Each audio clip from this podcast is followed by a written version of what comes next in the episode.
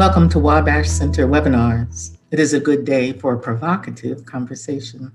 I am Nancy Lynne Westfield, Director of the Wabash Center, and at the producer's desk is Carly Hollinsby, and Paul Myhre is our sound engineer. Our topic for today is white rage. During the conversation, questions can be sent to our panelists through Paul Myhre's email. That's myhrep at wabash.edu. myhrep at wabash.edu.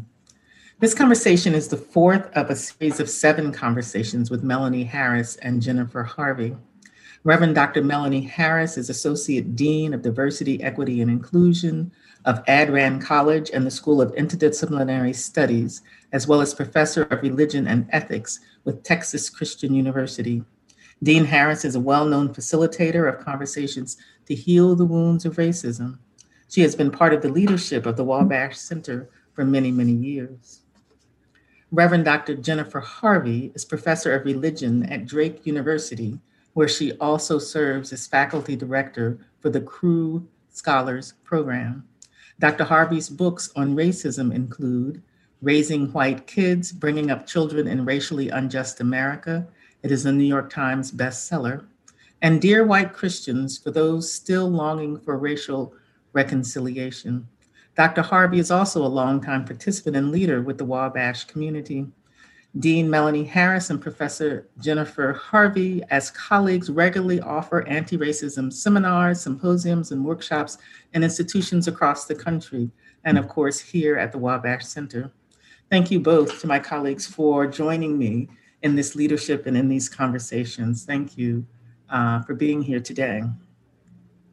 Thanks, Lynne. Thank the, uh, the title White Rage has gotten a whole lot of attention. So I'm glad we are here to have this conversation. Um, and I want to kind of frame the conversation with these three statements that for me all have the same meaning. Um, and one, that the, the violences of racism so permeate school ecologies that white rage is not noticed by anyone other than its victims. Mm-hmm. So that is a part of Beverly Tatum's analysis. Mm-hmm. A second way to say the same thing racism is systemic and systematic hatred that is so typical in the academy that the toxic environment of hatred is considered normative. Mm. And the third way to say the same thought the violences of racism are so typical that white people consider those violences unremarkable and they overlook, and those violences are overlooked, unseen, and disregarded. So, Melanie, I'm going to start with you. Mm-hmm. There is oftentimes surprise that racism, the experience and the victimization of racism is a violence. Mm-hmm. It is not a, a discomfort. It is not, uh, it, it is a violence. Mm-hmm. Help us understand why dehumanization of racism is violence. Mm. Thanks for the question, Dr. Westfield. It is violence in part because it literally dismembers one.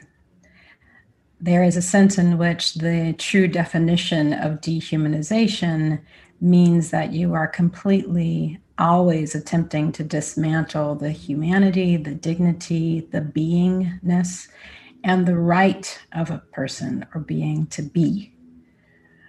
This is hard to live through um, the attack of it constantly, uh, the barrage of microaggressions that can happen through the course of a week, uh, a class, and certainly a career. And it is important to recognize that the dehumanization is intentional, that on some level, even if white people are not fully conscious of the white supremacy that is a part of their everyday lives and way of thinking, that there is an intentionality to do away with the person of color, that the blackness or the brownness or the differentness is so um, difficult to live with, in part because it's not exactly the same as whiteness And that is where I think there's a lot of potential in terms of space of recognition for white supremacy. Um, and it's also the space from which I think white rage emerges. This un, uh, this disability to be able to accept blackness, brownness, difference as fully human um, I know in many different faculty settings that I've been in, in different faculty meetings, this shows up in different ways. Some of it is cutting the person off, not listening to the person, silencing people of color, simply not attending to diversity, equity, and inclusion until there is a lawsuit or until there has been a reprimand of some kind. Um, but this is a, it's almost like a, a terrible seed that's been planted in the white psyche very, very early on, and certainly can become a part of the normative identity of a religion department.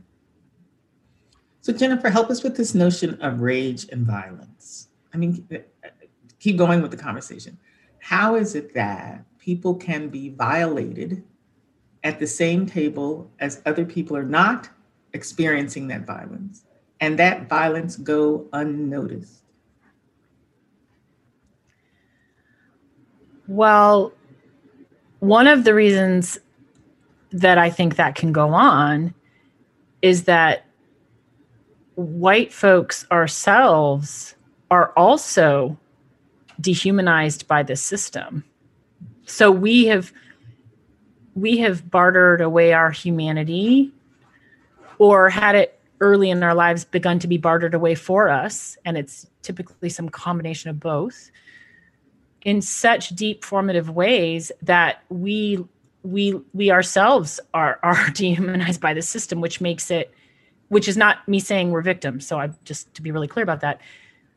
But in that own alienation from our human our own humanity we are completely unable to you know we we are we are in some ways numb. We are kind of have experienced a kind of soul death. We've kind of we're disconnected from our own embodiment. And if I'm disconnected from my own embodiment and I'm numb to my own dehumanization, how could I possibly recognize, identify with, affirm the humanity of someone else who also um, then in the air between us and in the very structures in which we are being colleagues to one another, there's profound legacies of white supremacist supremacy and violence that insulates me at, you know, in, at sort of another remove from my own sort of the way I'm sort of got alienation within myself. And so I think there's multiple layers in terms of the how.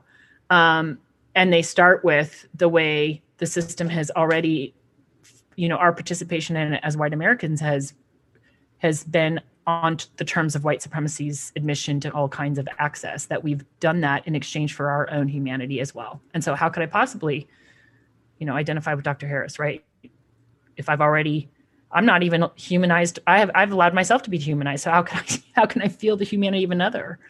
Um but again that's that's different than saying white folks are the sort of most harmed or tar- or, or victimized. And that's not what i'm claiming. But these systems cause violence to, to anyone who participates on them regardless of to whatever degree we've consciously uh, sort of made that barter what do you think about the notion that uh, racism is systemic and systematic hatred? That in, in the politics of inferiority, that the to be a victim, to be a victim of the violences of racism, means that we are hated people, and those who participate at getting the goodies of the hatred system might not know about that hatred. It's a very important reality. Uh, I don't think anyone would be excited about drinking hatred each day, like a cup of coffee, but that's exactly what we do. Um, and in some ways, we do it delicately. Um, there are ways in which it's infused. The drinking a cup of coffee of hate is infused in the evaluation process of a pre tenure faculty the drinking a cup of coffee of hatred is infused in the way that we debate and eat at each other's ideas and minds as scholars. uh, either face to face or virtually. Um, so I think that the the cup of hatred it is a choice, and that's the that's the the part of mindfulness that one needs to be able to be aware enough to recognize hate when one sees it and to see when one is actually drinking it and spewing it out, right? And actually using that and embodying that. I appreciate what you just shared, Dr. Harvey, in terms of the embodiment of white supremacy. I do believe that we live in a very bifurcated, obviously, culture. And there are so many people who identify with white supremacy, who embody white supremacy, and who actually are kind of proud of the legacy of white supremacy, either as it shows up on their CV, their resume, or in their work, which doesn't have any people of color in it. And they're quite proud of having a career that they've been actually able to extinguish or to ignore scholars of color and scholarship. I think there is a way in which this is an indication that the person or the scholar is out of their own body and the womanist tongue is out of their own mind. That there is a line, there is no alignment between the head and the heart. That there is something wrong with the body, actually, um, in part because one has not been able to be aware enough of what's what's happening and what they're doing. Mm-hmm. And the result of not being that lack of awareness of being clothed in, in my right mind, mm-hmm. right? As a womanist trope, clothed uh. in my right mind. That lack of awareness then does inflict this kind of hatred, does uh, not are, are, not aware of the violences. Um, so many people think erroneously that if the p- police are not torturing someone in public and kneeling on a neck or loosing the dogs or has the fire hose out on a group of nonviolent protesters, then I am not participating in racism. It's those violences, those blatant violences that are violent. And just my silence or complicity when I see a colleague being passed over for tenure is not violent. But what we're trying to uh, at least suggest to people is that that is a violence, right? That that act of dehumanization matters Jennifer, how, did, how does that sound? I think so if, if, for people who are new to the conversation, I would think that that sounds fantastic.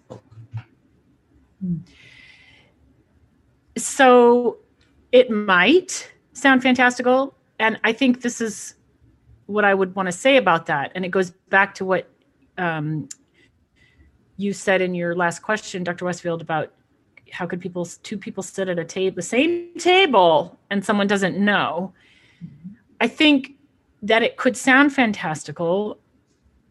We need to recognize it that as a as a as a choice that it sounds that way, right? Mm-hmm. And this also goes back. We're sort of in this cul-de-sac of whiteness, right? Mm-hmm. White surprise, which we talked about last month, because it's a chosen unknowingness. So I can say, in part, I can't engage, identify with, recognize the humanity of this person, right? Who I am, I share space with. Mm-hmm because I've been dehumanized myself. But it's it's also a choice. This is this is a primary difference, perhaps, between being in the sort of complicity with perpetration in contrast to the complicity with being perpetrated against, which of course is often not a strict binary of you know in all kinds of ways, including the various ways our identities are intersectional. Nonetheless, it's a choice to stay in that unknowing state of dehumanization, right? Mm-hmm. I can decide and especially at a point in you know it's 2020 i don't care how much i've been had to be in an ivory tower to get that degree which is its own kind of capacity to sort of disconnect from the social context it's 2020 right?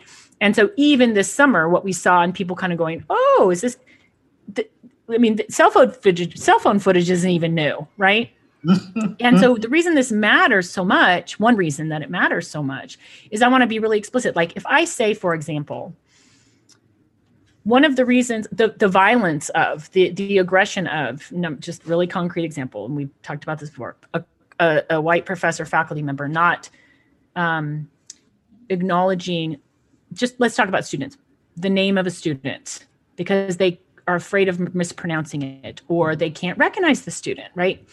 I mm-hmm. know that that is an affect of the the ways that white supremacy has malformed white consciousness, deformed me, right? Th- that is not an, an, an infrequent occurrence. It doesn't mean I'm a bad actor because that happens. It means I have been infiltrated by white supremacy, right? That is one of the symptoms. Mm-hmm. Very small, granular example, but it happens all the time. It is a it is a knowing it's a it's a it's a known choice though. We can predict that outcome of white supremacy in white lives. So I can recognize as a white person, this is one of the things that has happened to my consciousness.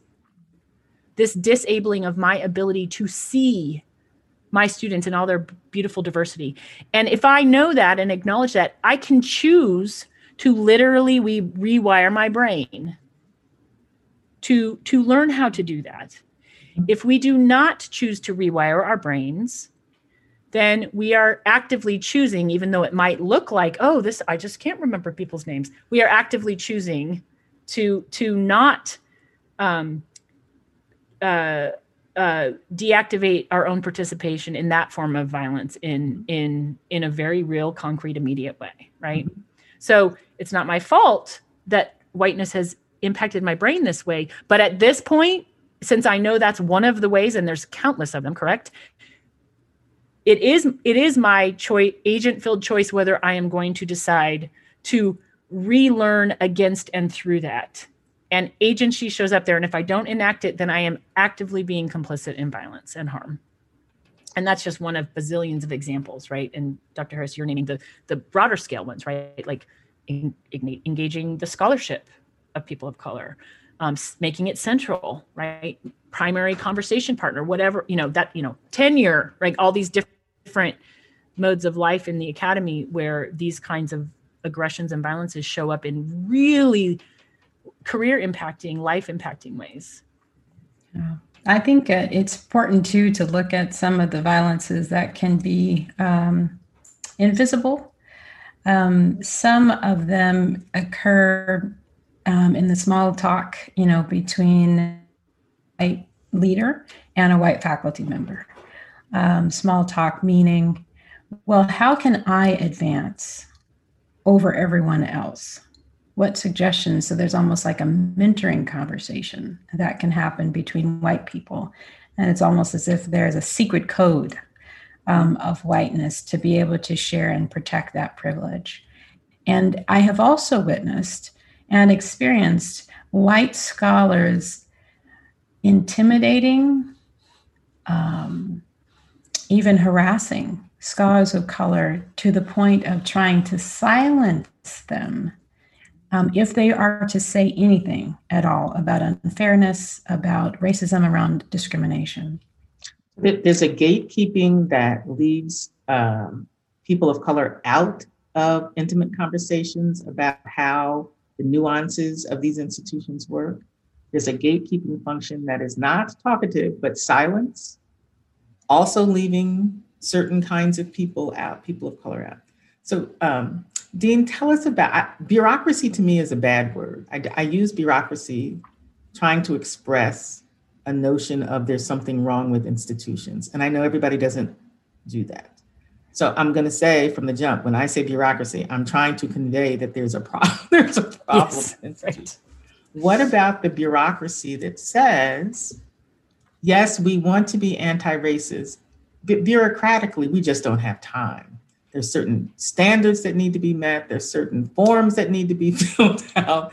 There's certain protocols to be maintained. We don't, we're already overworked as bureaucrats. So we don't have time to make the changes that would alleviate or at least relax some of the racism here. And nobody says it that succinctly, but that's how we experience it. Those of us who are victims of racism experience it right. as we don't have time to change for y'all. So just get with the program. Mm-hmm. The program is a killing program. And I think that's um, important to recognize, um, at least for the, the individuals of the department or the faculty colleagues moving through the process. I think the bureaucracy is usually a, it's a lie, um, and the bureaucracy is usually an excuse to for the institution to be able to stay in its most original frame of white supremacy. Um, oftentimes what can happen is one can think that as, as a person of color and a scholar of color, I certainly took on administrative posts and am serving an administrative post right now, in part because we have a team of leaders who actually are knocking at the bureaucracy. We are being highly intentional. And I think many institutions are trying to do this work in the work of diversity, equity, and inclusion, of literally interrupting the system and saying why and how and stop. We do not have scholars of color who can communicate with students of color who have been having horrid experiences in classrooms with white professors. These students are having terrible experiences in their classrooms, learning from professors who will not call their names, who will not honestly look at their work, who will not actually grade them fairly. And, and in many cases, students of color have no one to talk to. And so the bureaucrats uh, in some institutional spaces look at themselves and the tweets and social networks and social conversation that's happening among students. And in a COVID era, recognizing that students won't go there. Enrollment is the issue. And, oh, and Jennifer, come on into this part of the conversation. The, and what if the biggest perpetrator is the seniorest, whitest, malest colleague who have trained the people around him. I'm going to say right. him, but it's not always a him, him or her. It's not always a him. Train them systematically to stay away from any of these foibles by all of their behavior of saying, I'm in charge and you're not. And you can't tell me what to do because I'm senior so and so and been here so and so number of years. So the yeah, so right. then the institution is literally held hostage by these one or two people. Yeah. Yeah. And by the silence and complicity and willingness of the non one or two who go along, right?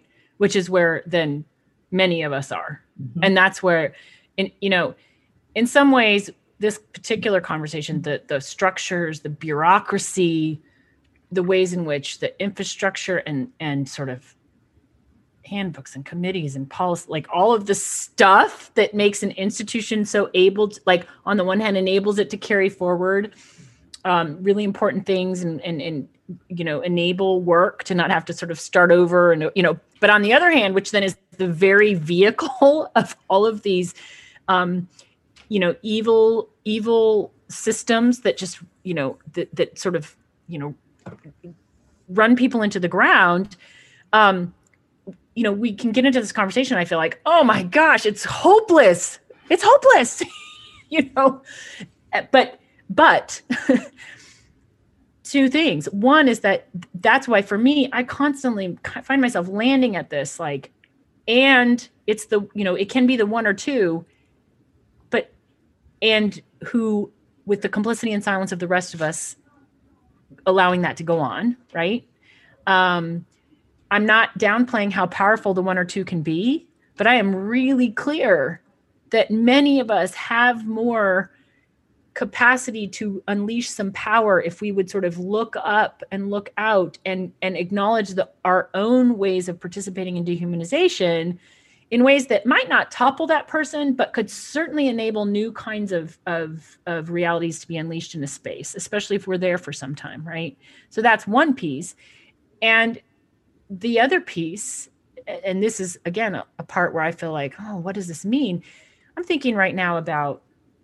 Um, I was just listening again to some, some an interview that uh, Sonia Sonya Renee Taylor, who, who wrote "The Body Is Not Apology," did, and where she talked about, okay, if let's be really honest, if we know, for example, where the modern day police department came from, right? Mm. It came into existence mm. to patrol enslaved people, African people, African American people, right?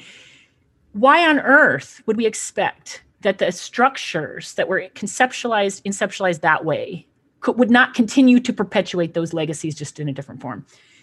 Friends, higher education is the mm. same thing right? It was also the way this bureaucracy, as you name it, Dr. Westfield, it was built around a certain kind of white supremacist colonial settler, male, wealthy, you know, way of valuing certain kinds of knowing and opening up certain kinds of access, right? And so there's kind of a clear-eyedness that we need to have about that that's also not then doesn't just succumb to like well this is how it is so i'm just going to be here but also needs to be really clear about that that this is i mean dr harris that's what i hear when you say it's a killing machine because yeah this is where it came from right? Right? There's a reason actually endowments some of them are sitting there with monies from enslavers right? That's what you know brown princeton like theological schools too. So clear-eyedness about that whatever we might then do with that as we journey in these spaces needs to inform the ways i think about who who am i going to decide to be in this space? Right. who am i going to be you know human being to human being to and with and how am i going to accomplish that if i am acknowledging also the ways i've been implicated and shaped so to our listeners if you'd like to send a question in you email paul myhrep at m-y-h-r-e-p at wabash.edu. That's M Y H R E P at wabash.edu. I did a consultation at a school a couple years back um, who, and they wanted to talk about anti racism strategies. Um, and they, in talking to them about changing the ideas that were taught in their classrooms, they very pridefully said, Well, we plan our curriculum seven years in advance. So the kinds of changes and courses that you're suggesting to us we're in favor of and we'll be able to do that in seven years. So the very structures wow. that give them stability, right, that help schools stay alive, uh, Dr. Harvey, like you were talking about, that we that schools are known for planning, for structure, for order, for policies and procedures that have kept us solid those are the same structures that make, as Dean Harris said, a killing machine. If you can't introduce new thoughts into your curriculum and new courses, but once every four years or once every three, that's too long a span of time in a digital age. Yes. Things mm-hmm. happen faster than that unless they don't. Right? So those that same bureaucracy keeps in place these racist thoughts, this racist formation, and helps hide the racist people who find spaces that to live in in these ways. Mm-hmm. Yeah. Wow. Yeah. Really. One of the other sides of this um, is the um, the different mappings of hate, right? That it can, in fact, come from the white male and as we mentioned, it can also come from the white female. Mm-hmm. And sometimes it can come from the first woman who happens to be white, right? Ooh, no. There's some affirmative action that's, you know, served both white women and people of color. And somehow that white woman, because of white privilege, oftentimes ends up in a position then to be the gatekeeper. Mm-hmm. Some of the harshest, most fierce white rage and violence has come through white women in the academy. Amen and ashe. There needs to be some attention to that. And as you mentioned, Dr. Harvey, the kind of consciousness, uh, literally the healing and the reformation of the conscious uh, conscience of that person and those individuals needs to take place. The other thing, though, that's important to recognize, and it's hard to say, um, but it is very true, that there are people of color, scholars of color, who have swallowed white supremacists' cups of hatred. And many times these are cups of self hatred. And so the way that one walks through one's career and one's faculty connections is constantly spewing out additional hate, either upon the students or upon the colleagues, in the name of academic excellence in the name of power. We often see this, unfortunately, also showing up in patriarchy, right?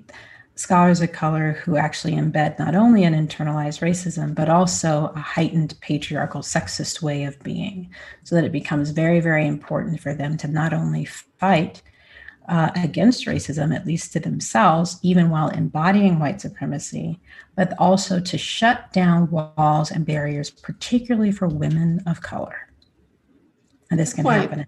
That's why in anti-racist conversations, it, it is very difficult when white people say, well, I consulted the one person of color and they right. said we're doing fine. Yep. right. Yep. But can't do you not have the eyes to see that that one person had, has contorted themselves so much to fit in and assimilate that they're barely shells of themselves you can't ask mm. them about love and community and belonging right lost themselves in whatever this is mm-hmm. can, yeah. can, can i add to please in my experience of that as well is that um, and for folks listening is is also in that consultation of that one person um, and even if they have not contorted themselves many times it's a very common strategy for institutions to allow one person in right? One person. And so there's also this way in which um you know wherever that person might be on a continuum or not of having imbibed the the the culture of the institution that person can so easily become the token by which the institution or even me as a again as a constituent member of that institution finds a way to give myself a pass because so and so said i'm fine. And you know but not in the room as an acknowledgement that well we're only going to allow one of those folks here right? Because then we both simultaneously don't have to you know sort of um, engage the challenge that that real um, meaningful, you know, robust pluralist diversification of a faculty or a staff or both a student body would create while also being able to say but but but but we have a pat but but we have done that right? Because and that person but you know so tokenizing is an incredibly powerful weapon. And the other thing that i sort of feels like it's in the room too is that i also think white rage um, underneath all of this can be too in this sort of movement that we're seeing social movements where you know the visibility of black lives matter the powerful witness that um, latino communities have engaged in around issues of immigration and the dehumanization of of immigrants um, you know with an acuteness over the last four years not new but a, a, a particular kind of acuteness to it um, that you know their institutions are going are being pressed to do more um, around diversi- diversity and equity and inclusion.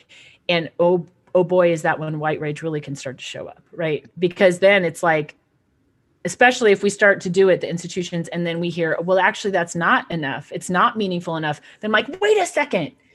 First, you know, you said one person wasn't now enough. Now you're saying 10% is not enough.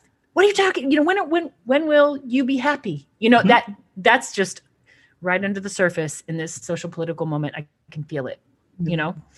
Um, so there's all kinds of ways that people of color at an institution become, become the, the way white, white supremacy gets a pass. Well, uh, gets a, gets a pass and even digs its roots in and its teeth in yep. deeper, mm-hmm. right? Yes. So with with Thank you. a slight change comes the backlash, mm-hmm. right? the slight change brings the backlash. It also sounds like the two of you are talking about the need for sophisticated analysis in any particular context.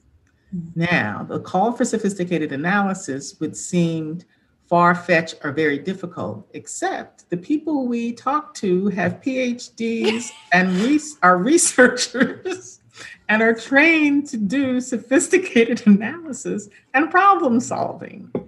So when I do go to schools and talk to colleagues and they scratch their heads as if, why won't a simple solution and how could this be complex? And I just don't know how, hey, I don't know how to do this complexity.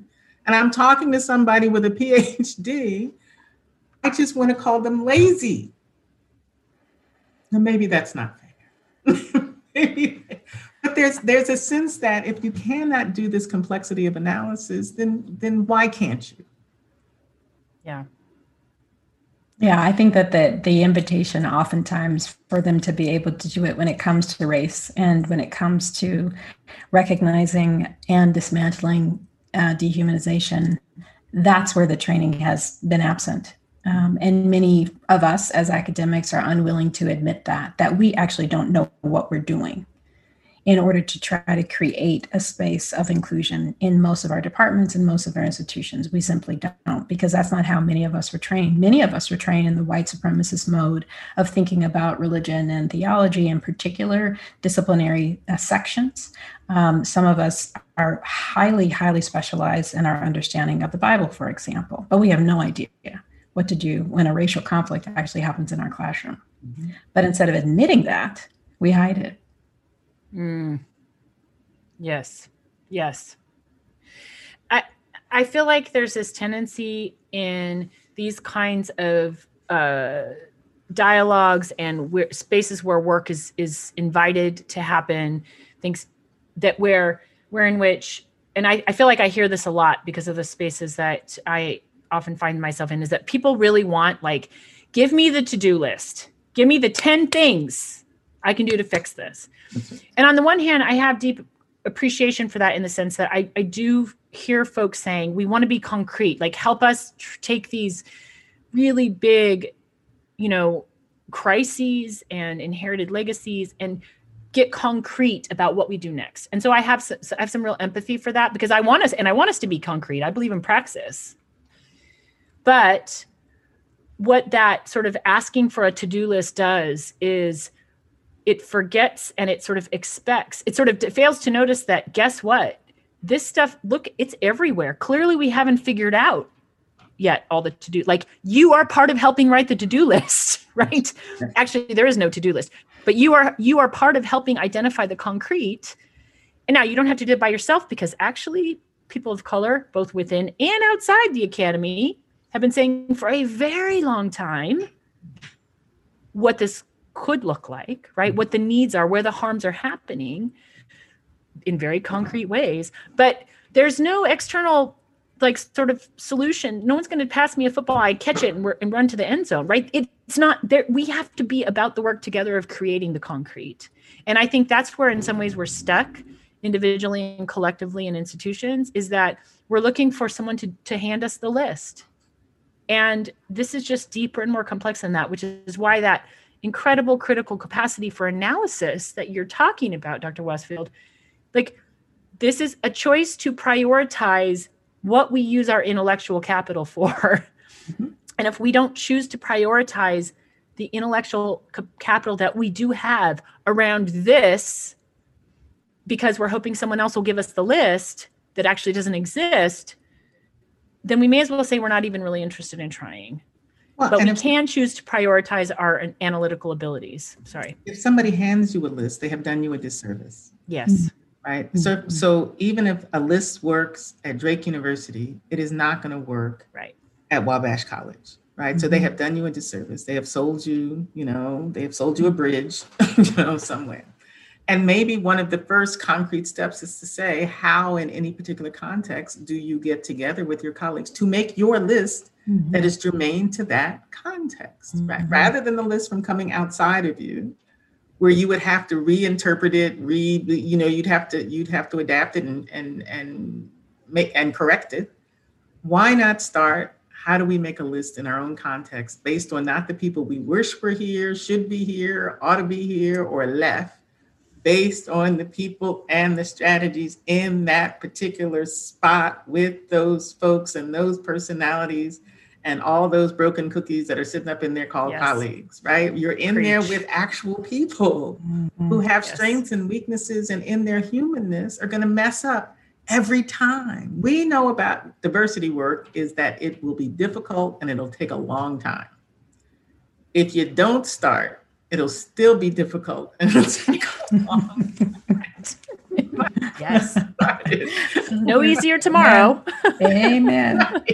you know, and an- another piece of the another language for the list is a diversity strategic plan, Mhm. right? And I think that what we're saying here, which is so wise, is that you can't take a strategic plan, a diversity strategic plan from online and another institution and just make it fit your institution.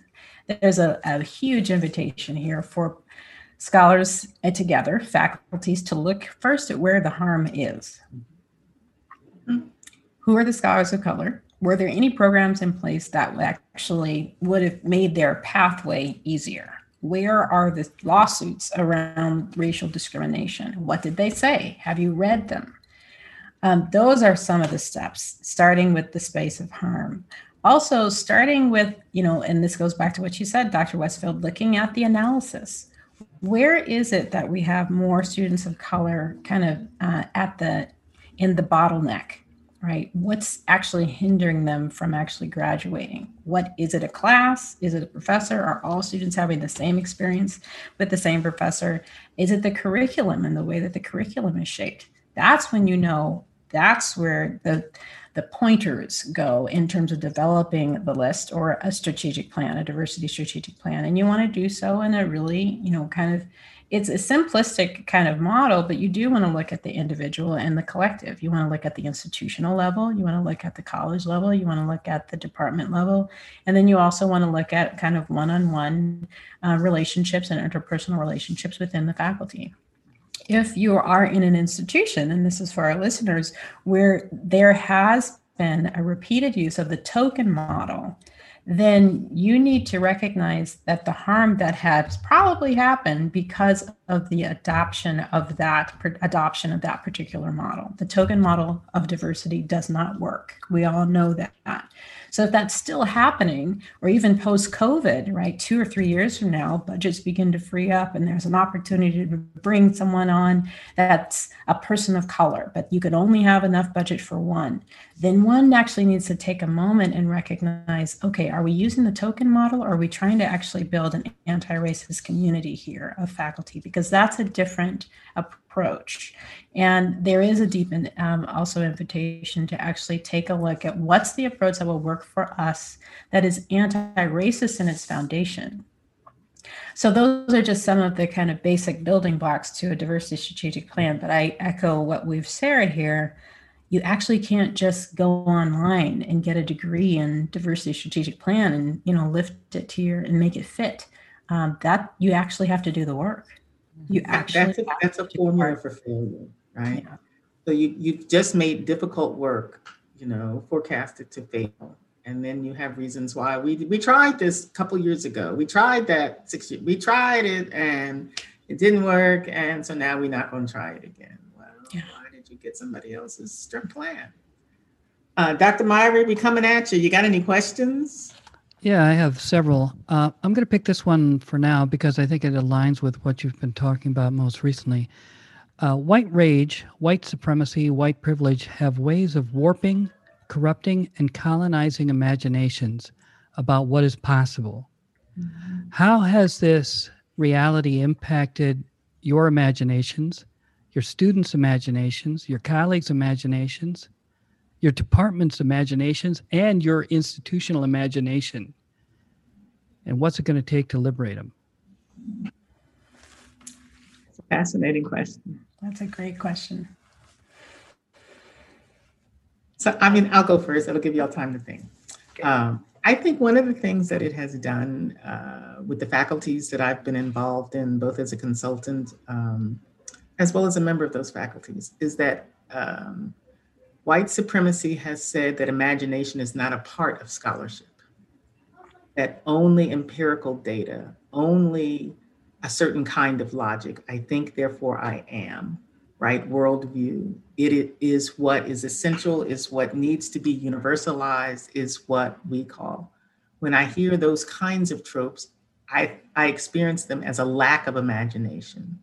So I think it's a fascinating question to say what would it mean to put imagination and creativity back into the centrality of what the life of a scholar is, the life of a teacher is, and not keep it marginalized or people know they're creative but don't tell my colleagues kind of atmospheres. Or another way of saying the same things, you can't re envision, reimagine all those re words we using, we conceive institutions and teaching without the ability to imagine and vision something new, something else. That in and of itself is not a word that is stale, or, but it's an activity about improvisation, right? So if we don't have this, we do have the innate skills of improvisation. If we don't unleash those, then we can't see new things. Well, I think seeing seeing new is the gift of imagination. Um, there is a wonderful illustration, actually, um, of the glasses, the rose-colored glasses that that you use, Dr. Harvey, and a lot of our work together, recognizing that there is a particular lens that we see through as we're looking at race, as we're looking at intersectionality, as we're looking at the work of anti-racism, and it's important to actually take that lens off to recognize what needs to change about the prescription, et cetera, et cetera. I think in this particular case, um, as you said so powerfully, Dr. Westfield, most of us as scholars have actually been um, given glasses to leave all creativity out, especially in the work of religion and spirituality and theology in part because of the larger conversation in our discourse about it not being serious enough, not being uh, rigorous enough, not being logical enough, right? That, that there's this space for transcendence and there's this space for God and there's this space for the mystery and there's this space for all of the kind of indigeneity that we actually don't know how to name or have named inappropriately using white supremacist legacy, et cetera, et cetera when there's that much unknowingness in our particular discourse, there has been just this innate way of identifying oneself as a religious scholar that silences and that puts apart all creativity. So I was in a conversation early on in my career with a senior scholar um, in my field, and he said, "Don't tell anybody, but I write poetry for my wife." I was like, that's a great thing. That's wonderful. But even this, it was like a confession, right? That this kind of poetic space lives in the heart of a real scholar. I also remember a, a wonderful scholar of color who I deeply, deeply admired, um, who wanted to write a novel. And that was considered not strong enough, not academic enough, that that shouldn't even be in the purview um, even though we have these extraordinary writers, right? I mean, we come from a people, James Baldwin, Toni Morrison, we come from a people, particularly in Black religion, where our own work of putting fragments together in the way that Toni Morrison talks about it, in order to understand who we are. And that a lot of times these fragments actually you have to kind of put in what you think happened, what you're hearing happened from the ancestors, from other, you know, study of history, et cetera, but you actually have to, in some cases, fill in the gap. So I, uh, this question about reimagining is an important one. I'm going to take it to a different space too, of recognizing that in the work of anti-racism, as a scholar of color, one of the deepest challenges that I have had is recognizing that there are actually white allies out there.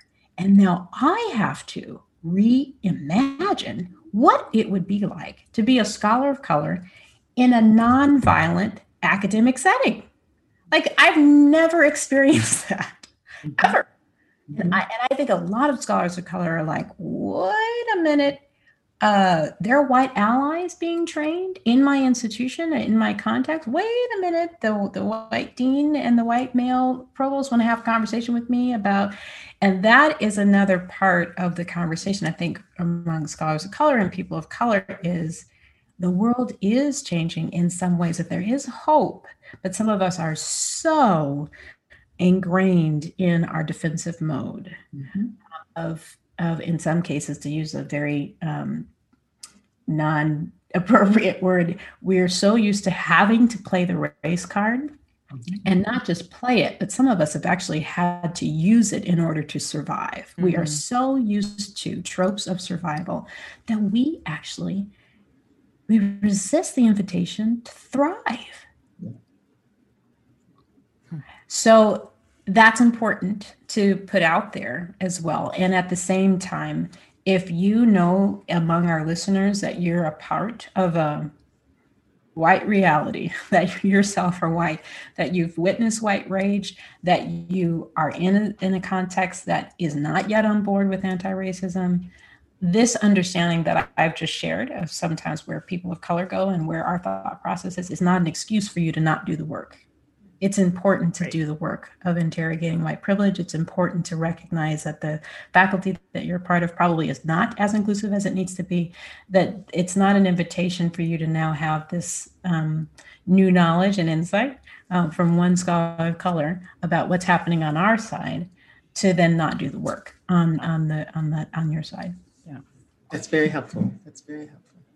Dr. So Hart beware white confessions. I'm always ambivalent about white people confessing things, but I'm gonna. um, because the question asks, "Have you, you know?" And so, and I've shared this story elsewhere, but I think it's really important um, too for me. I have, I for when I first came to Drake, um, I for the longest time I, I opted out. I would sit back and say things, and I'd say it in public spaces too, like at my institution, they don't hire people of color. they don't retain people of color, scholars of color. And there was, I, I remember, I don't know what prompted it, but I remember the moment where I had been there for a few years. And all of a sudden I was like, oh my God, I'm on the faculty. We do the hiring. Now, it doesn't matter that I hadn't been on a particular search but to that point. Nonetheless, I remember the moment I suddenly was like, who do I think the they is? If this is the legacy of the institution and I work here, this is my legacy. That was really humbling and it kind of scared me and it got me activated in a particular kind of way. And the other time, I, I remember the program I now direct, which has just been in, like a deeply transformative, um, institutionally transformative model um, around like our racial disparities in graduation GPA that are gone among the students in this program that I'm currently now directing and have been for a number of years, but I did not start. The persons who did start it brought me a draft of the plan about a year before it came into place, and they wanted me to read it. This was years ago. And I read it, and I said, This is amazing. This is so powerful, could be so transformative. I'm in awe. And I said, You'll never get this through not in an opt out i'm not going to help but i was but that was my first out loud assessment after telling them how gorgeous it was i was wrong thankfully but i still i remember and i hold on to and re- retell that story because that's a an example of my imagination having been i didn't think it was possible and chose to sort of bring that into existence right? As opposed to like oh my gosh thank you for for offering this vision of how things could be. How can i be can, how can i take part? Right? And you know we have a long ways to go but there are some there are movements of drake is there are things happening at drake that i that i haven't seen at other institutions. One of the ways now though i think like i'm starting to i love this question about how is how is your own imagination sort of colonized because i'm thinking you know how are the ways now that as we've built one sort of model that's enabled thriving of a sort that that now the institution is using that in other ways right? That can then impede transformation in in other sectors of the institution. I know that's happening i'm aware that's happening i can sort of see glimmers of it and you know and so it's like this it's a ever evolving sort of need to really ask that question of like what what does flourishing actually look like and what are the ways that the conditions in which we are in in which i'm you know complicit gets in the way of even imagining we could flourish um, so I think that constant interrogation of that very question is is just deeply important. I appreciate that question a lot. I think many people have said that um, I'm going to put all three of us in the same generation uh, and a wide band of understanding what a generation is. Um, that once our generation kind of uh, goes on over, the next generations won't have the hang- the racist hangups that we have. I don't know if I mm-hmm. agree with that or not right? There's I've heard many times people say, well, they don't, you know they don't get into this prejudice and this bias, and, and I'm like, but they were formed by the same racist institutions. So I do I do think younger generations that came up in, as digital natives have a different understanding of what imagination and creativity is and the kind of agency and power that they have in that. So part Jennifer, but I'm part of your example was the they, right? That somehow we are part of part of the racist bureaucratic strategy is you are not included in the power. Right. I do hope that the next generations say with a, that in a kind of cavalierness, we have power, right? We yeah. we have an understanding that individuals are powerful, right? And part of that is shifted just for social media's sake, right? You right. know that that you don't have to stay in the majority lane to be an influencer, right? Those things pop up in ways that are unexpected. So I think there might be a different sense of power. I'm not sure, and would like to hear from both, both of you, if we think generationally notions of white supremacy and racism have shifted by generations. No, I don't think so. I don't think so. Um, I'm thinking, you know, of many millennial womanists that I know, for example. Um, many of the young scholars and activists that I know who are working in the Black Lives Matters movement, many of the ones that I work with know very clearly the history of white supremacy. Um, and they actually are involved as activists and as scholars and as thinkers in the work because of their own commitment. And I think what I mean by understanding is they know the history, meaning they know American history, which means they have studied like African American history and United States American history um, in terms of settle, settler and colonialist kind of patterns. They've studied critical race theory. Um, so, and what I, yeah, so it's important to recognize, I think that they understand that racism is here and how white supremacy actually has to just be dismantled and that it may take their generation and, and another generation um, in part because of what we're talking about here which is this lack of awareness and unwillingness for white people to actually look themselves honestly in their own souls um, deeply and recognize the malformation that has happened and actually to shed their power to shed it and to share it um, and that outside of any kind of, you know, um, I don't know that that can be done in a religious oriented uh, space only. Uh, our, you know, work of the field of religion and theology doesn't always create the space for transformation. Mm-hmm. And so oftentimes we as scholars in religion and theology have to recognize that we're talking about an interdisciplinary move and not just an interdisciplinary. Mm-hmm. Uh, we're talking about really taking some risks to go into some worlds that we don't know much about, but we do have PhDs. These siloed guilds, fields, and disciplines help support alienation, isolation, and the white supremacist project, and removing those walls between all those false, false, false abilities to label us in those ways could benefit us a great deal in our own creativity, in our own ability to imagine uh, the Academy as being much more beneficial as an entity to the larger society. Yeah. Um, yeah. Paul, is there one more question? Here's one that I've heard a number of times in Wabash Center workshops. And it's basically two questions. What would you, uh, let me put it this way Would you reflect on how a scholar of color can remain in the academic game without feeling like they've sold out to white supremacist academic culture. That is, how do we demonstrate enough that we belong in the game while not selling ourselves? This all to address the system that we're both in and critique. Mm, it's a really powerful question. So, I would invite an invitation here to reframe the question in some way conceptually one has to come knowing that you belong and that you don't have to demonstrate it.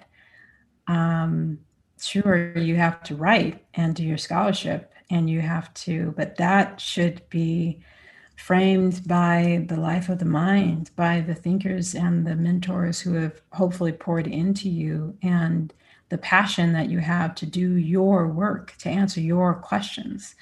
Um, that needs to be your fuel.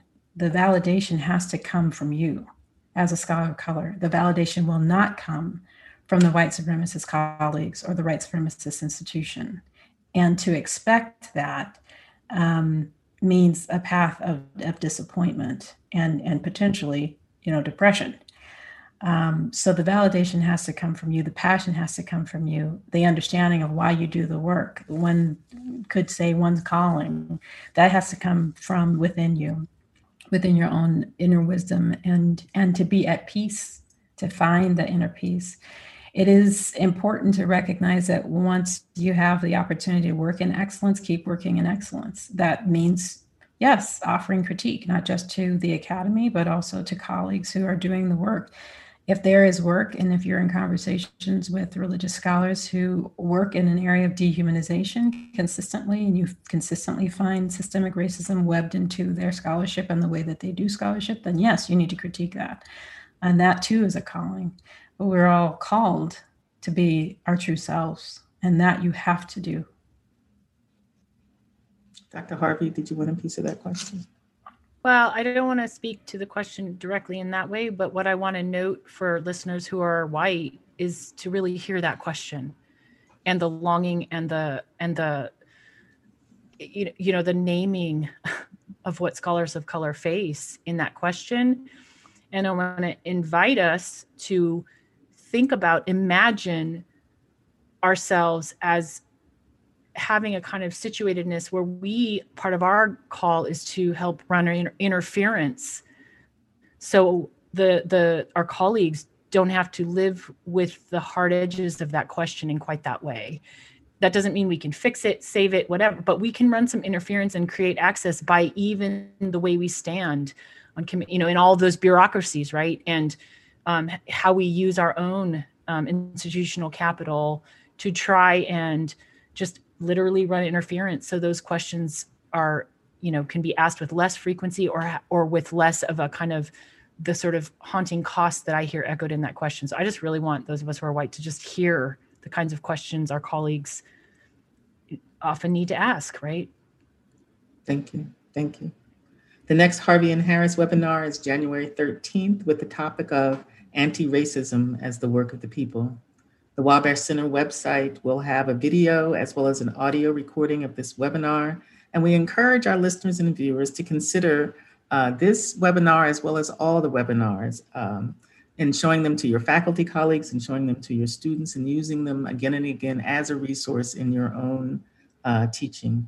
Many thanks to my teammates, Carly and Paul, who make our digital resources possible. And we are out.